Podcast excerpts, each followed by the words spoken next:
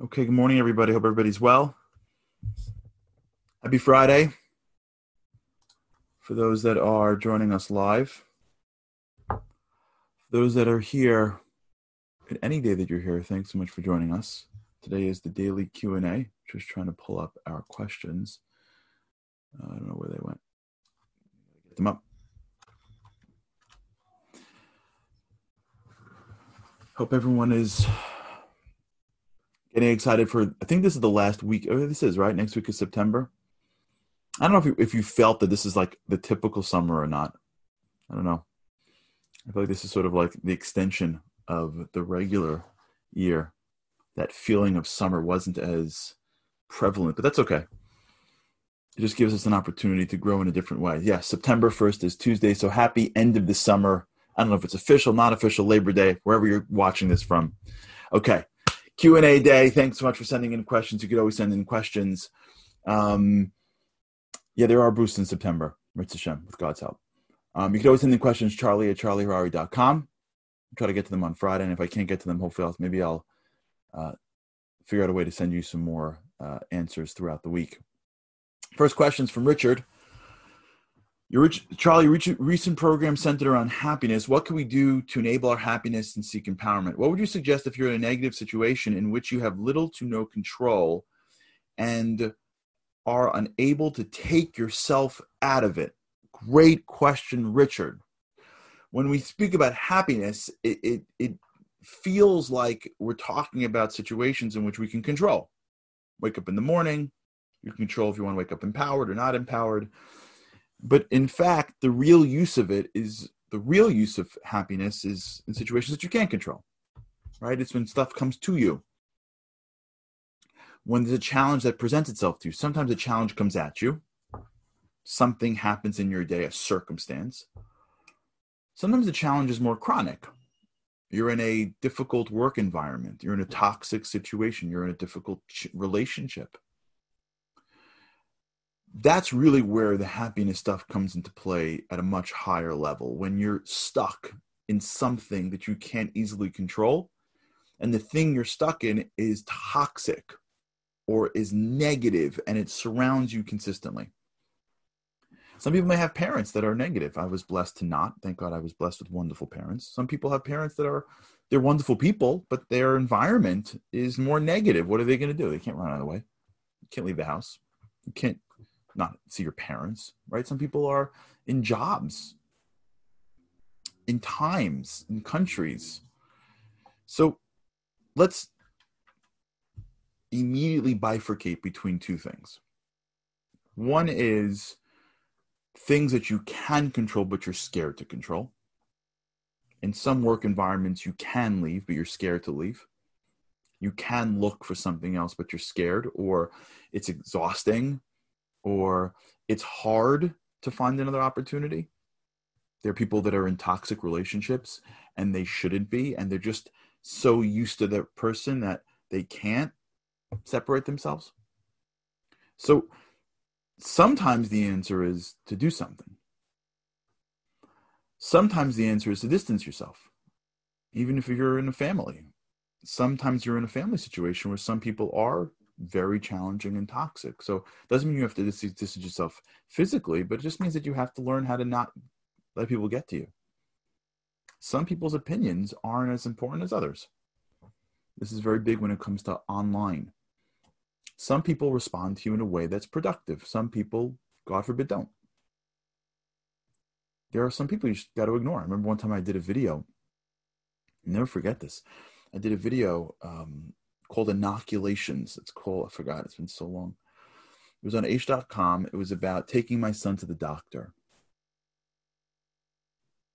And I compared going to the doctor with my young child and his look to me, which I assumed was like, How could you bring me to the scary man with the white coat to jab me? And there was like no way I could have possibly explained to him that like this is good for him and I compared it to God that sometimes puts us through challenge, and there's just no way we'll get why this challenge is good for us. So there's a certain level of belief. I got this email where like this couple just reamed me. They just reamed me. Who do you think you are? like they reamed me. Uh, the video was how God loves you in challenges, and they you can't believe this email. So I was I was I was in Davis spoke at time. I was I was a lawyer. I, I was like in, I was I wrote them like a, a brief, like like a court brief in response. And as I did it, I Googled them and I saw that they had just gone through a very terrible tragedy. They had some web page about it. I don't want to get into it. And I realized, like, wait a second. What am I engaging in this for? I just hit delete. It stung. Not every person who emails you needs to get into the top in the forefront of your mind. So when we talk about difficult environments, you have to you have like yesterday we had the same conversation with those that are joining us on the boost every day. We spoke about how when you want to deal with happiness, you have to understand who you're up against. You have to understand your opponents. You got to understand what's a plane and what's a virus. Check out yesterday's video for more information. You have to know what you're up against. So when you're dealing with a difficult environment, you have to know what you're up against it's not just all one thing. You have to split the hairs. And you got to really think about it and ask yourself can I move this piece? Can I leave? How important is this person? How important is the relationship? And the first thing you got to figure out is can you distance yourself from negativity? That's first and foremost. Negativity is it's harmful to your mind and to your future. Bad food is harmful to your body. Bad thoughts are harmful to your mind. Like that's how it is.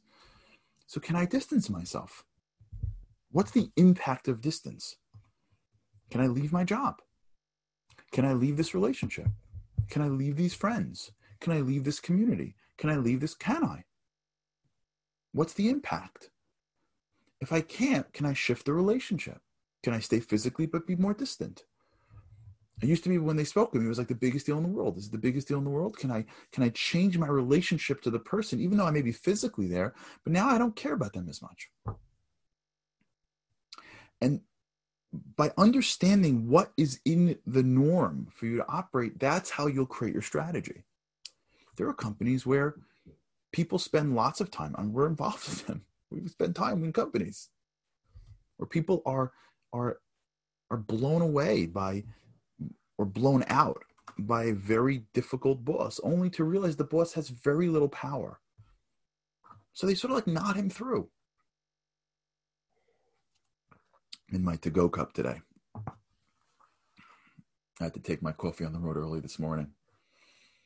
It's different from a to go cup. For those who are coffee drinkers, just letting you know, you know what I'm talking about. If you drink enough coffee, you can taste the coffee based on what vessel it is in glass, I only understand wine guys because of coffee.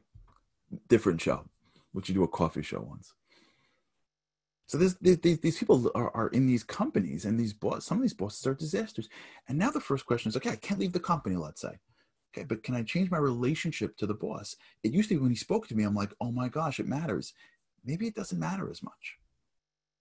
Maybe I'm watching him and he's just irrational. He doesn't even mean he doesn't know how to talk. I had a boss like that once. I had a boss like that once when I was younger. He just speaks in yelling. He's a good guy. He just doesn't know how to speak to human beings. I, I guess he missed that class or he wasn't born with that trait. He doesn't know, like, he's just not a sensitive person. He doesn't understand that people are humans.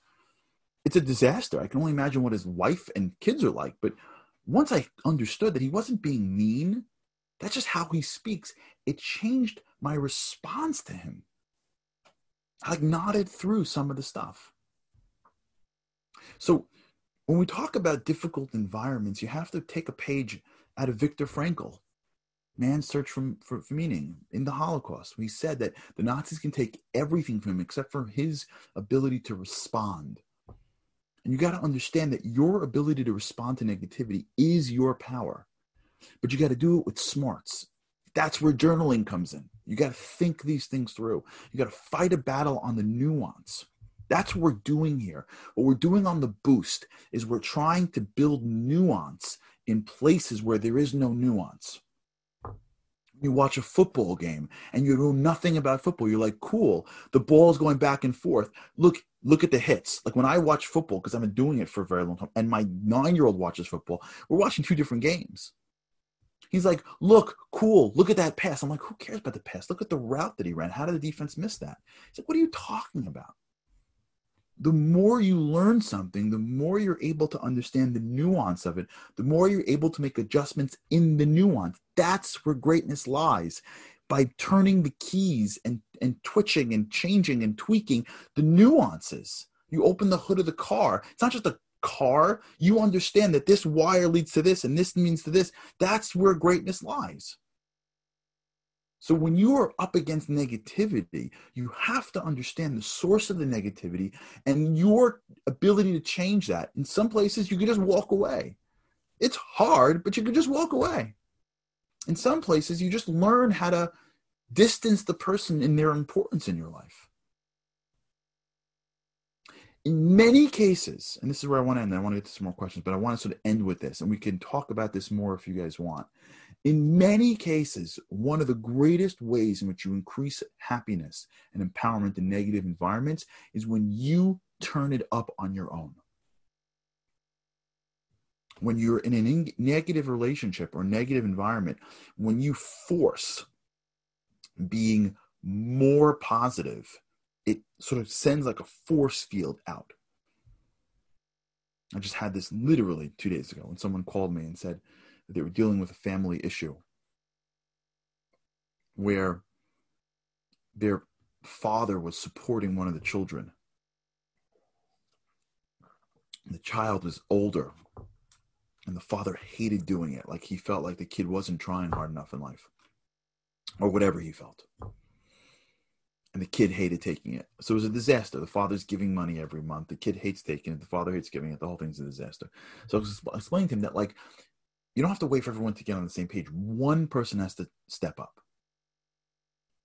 If one person begins the process of giving or receiving, whichever side, with with more happiness, with more gratitude, it'll just change the whole relationship.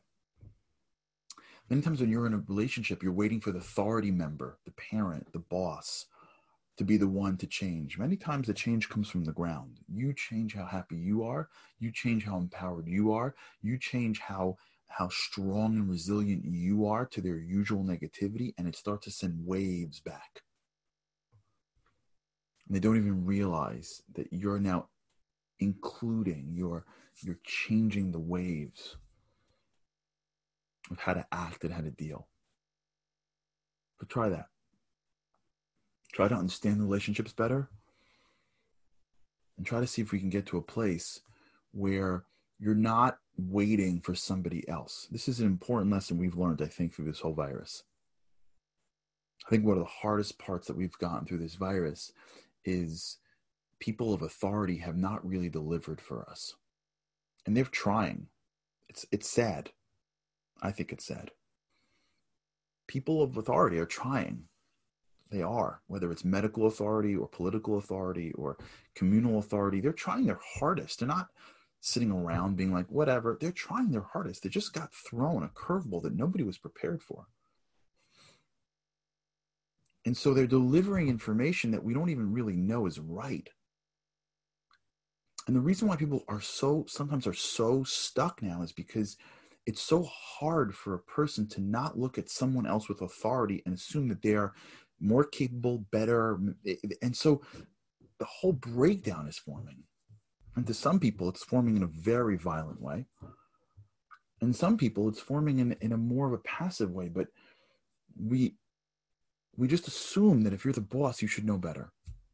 We just assume that if you're the parent, you should know better. And that happens in life many times, but sometimes it doesn't. Sometimes people that are older and in charge aren't more worked out mentally and emotionally. Sometimes it's even harder.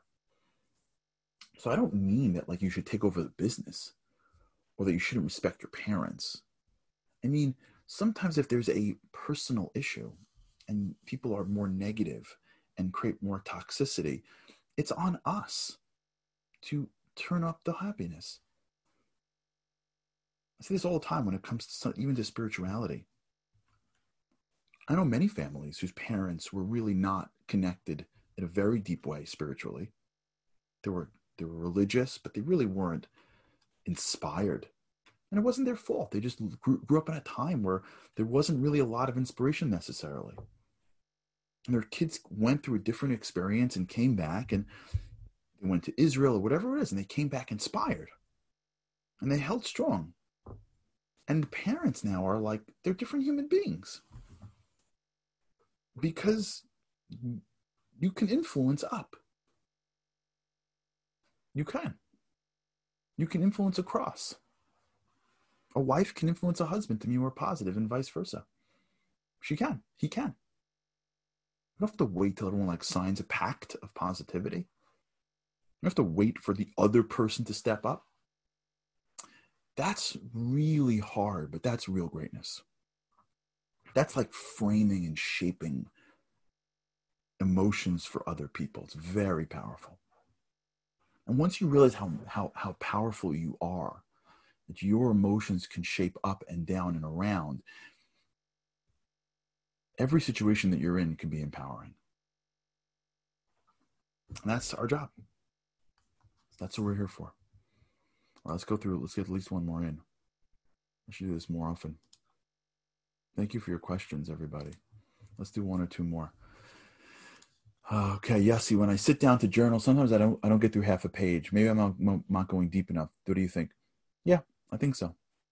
If you can't get through half a page, okay, that's fine. Not everybody can do that. But you know, when you're journaling, you should be if you try when you journal, try t- to set time.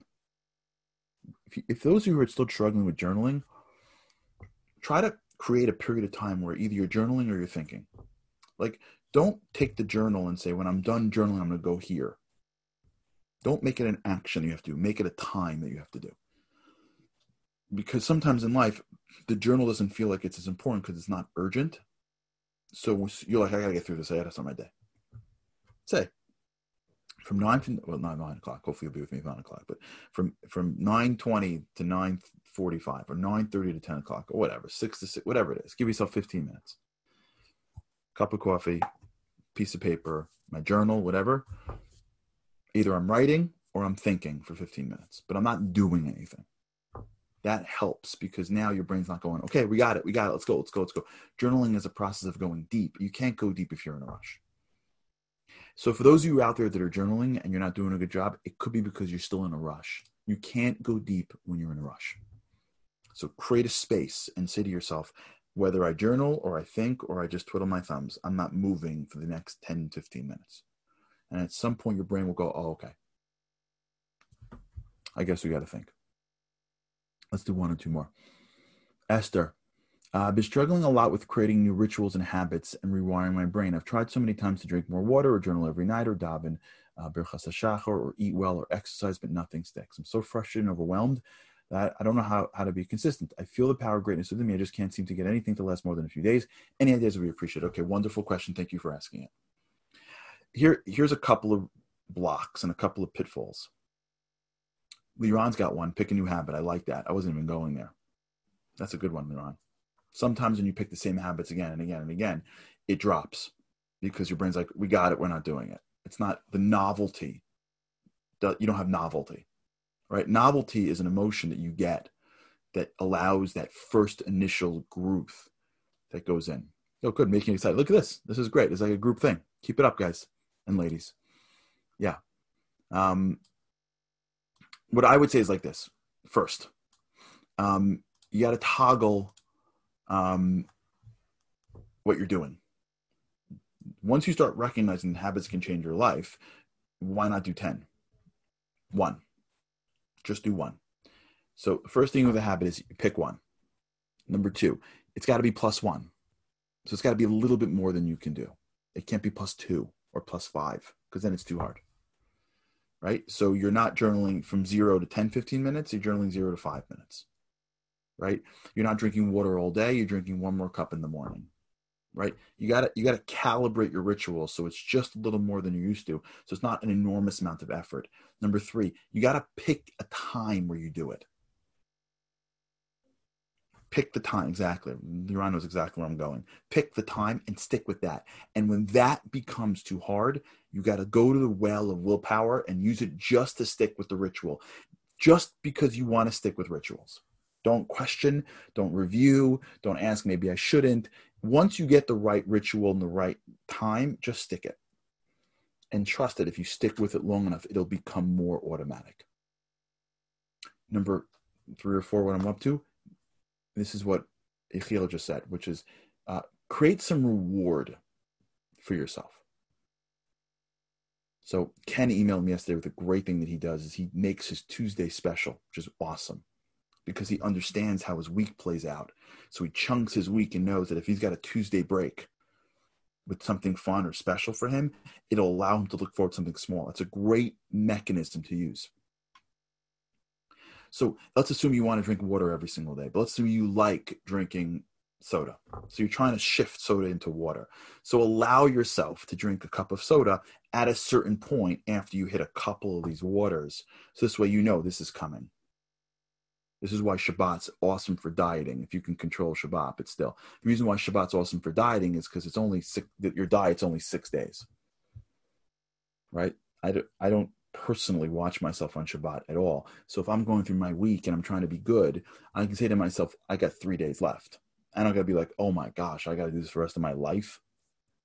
So if you got one thing you're doing with a little bit harder than you're doing it at the exact same time, and you know that you got to go to your well of willpower to keep it going, and you got your little reward at the end of it, hopefully that'll really help set your rituals. Because once you get this ritual thing down, it gets easier it gets easier. It gets easier not only to do the thing you want to do, like drink water, it gets easier to do rituals. Because rituals itself are easier because you start to buy into them in a much deeper level, which is what we're really going for here. Okay, let's do one more from Stephen. How does fighting your Yetzer Hara, your evil inclination, fit into the challenges of improving and being more giving?